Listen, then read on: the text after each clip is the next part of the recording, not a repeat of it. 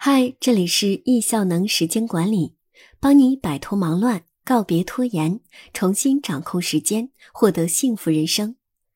今天分享的文章是易效能，我生命中的一盏明灯，我与易效能的故事，作者影子。二零一六年十月，我在家养病时，想到自己的生活很茫然，是不是时间管理出了问题？在喜马拉雅一搜，居然出现时间管理课，叶武斌老师一百讲。当时觉得这课太好了，居然一口气听到八十讲。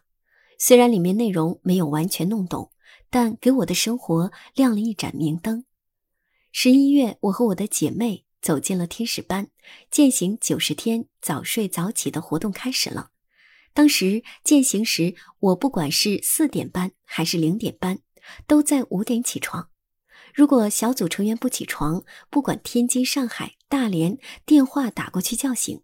而且在那时，我也每天坚持跳操，控制饮食、减肥，疯狂到不达目的绝不罢休。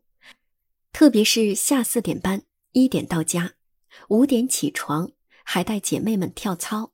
当时觉得生活充满斗志，也特充实。就连倔强的老公，在我的带领下，也跟我跳操。我战胜了过年美食的诱惑，居然没胖，还减了五斤。晨间日记一天不落，周总结、月总结全都有。在一八年底时写一七年总结，很骄傲，自己减肥三十多斤，读了二十多本书。二零一八年年初，我又制作了一八年的梦想挂在餐厅墙上，可是由于某种原因或当时太激进，慢慢的热情。消失了，一八年的梦想纸上谈兵，爱人总是笑话我，这梦想版就是废纸一张喽。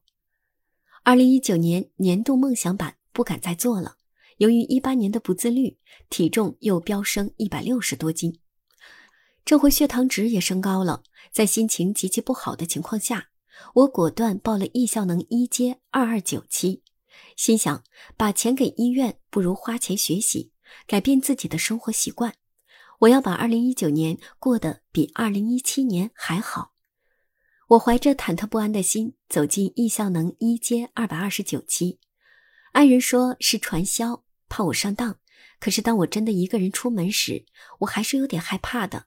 当我一路平安的到达现场时，我被讲课老师和团队镇住了，因为我发现不管是老师还是助教，没有一个人是胖子。而且不管你是谁，大家都朝着一个目标前进，感觉每个人都是自己的亲人。叶老师讲课时，我丝毫不敢倦怠，因为这课程是来之不易的。我等了三年。跟叶老师合影时，叶老师跟我说：“你来晚了。”当时的我真是后悔，荒废了一八年一年的好时光。一节课的第二天，我第一次跑了四公里，我对自己说。你还是能跑的，大大增加跑步的信心。第一个九十天践行目标，我主要让我的血糖值恢复正常，并减重二十斤。为了更好的运动和降糖，我又报了线下跑步课，让我对跑步和饮食又有了一次深刻的认知。这回我再也不暴饮暴食了，让自己的饮食合理，让运动更科学。给自己硬性规定：周日晚上女儿上课，我游泳；白班上下班骑行，上夜班白天在家跑步。从二月份到六月份，游泳一次不缺，骑行和跑步也搭配的很合理。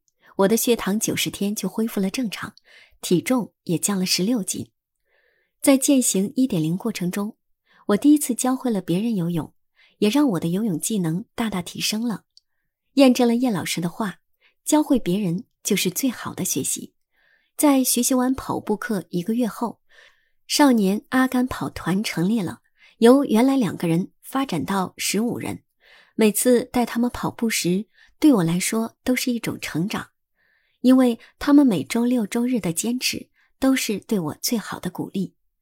一点零践行结束了，我又开始进行二点零，主动要求跟周成义一组。因为我觉得跟优秀的人在一起能学到很多东西，看到他的自律，倒逼自己自律。我又开始了练肌肉。我们组的第一次小组会，我才知道组员太优秀了，让我这个没有上过大学的人有点自卑，甚至说话都有点颤抖。但我知道我的第二个学习机会又来了，他们更能影响我自律，更能促使我快速学习。其实特别感恩组长周成义大哥减肥三十斤，让我看到了人的潜力无穷，只要自己想做的事都能成功。爱人也在今年发生翻天覆地的变化，由一百六十斤大胖子变成了一身肌肉男，成了我梦中情人。今年六月初，爱人失业了，但没有以前的焦虑不安，这是我最最欣赏他的地方了。早睡早起，我们家这个习惯养了三年。在一八年我颓废时，我都没有放弃。现在我收获全家人十点睡觉，五点起床，因为我知道所能给予女儿的不是房子和票子，是培养她有一个良好的习惯。每当我看到我和我的家发生这些变化时，我知道我的家已经进入正轨。我知道女儿已经收到了最好的礼物，温馨的家，夫妻恩爱同频。我特别感恩易效能，感谢叶老师，是易效能在我的生命中点亮一盏明灯，照亮我的人生路，让我狂奔。我的分享结束了，感谢大家聆听我的故事。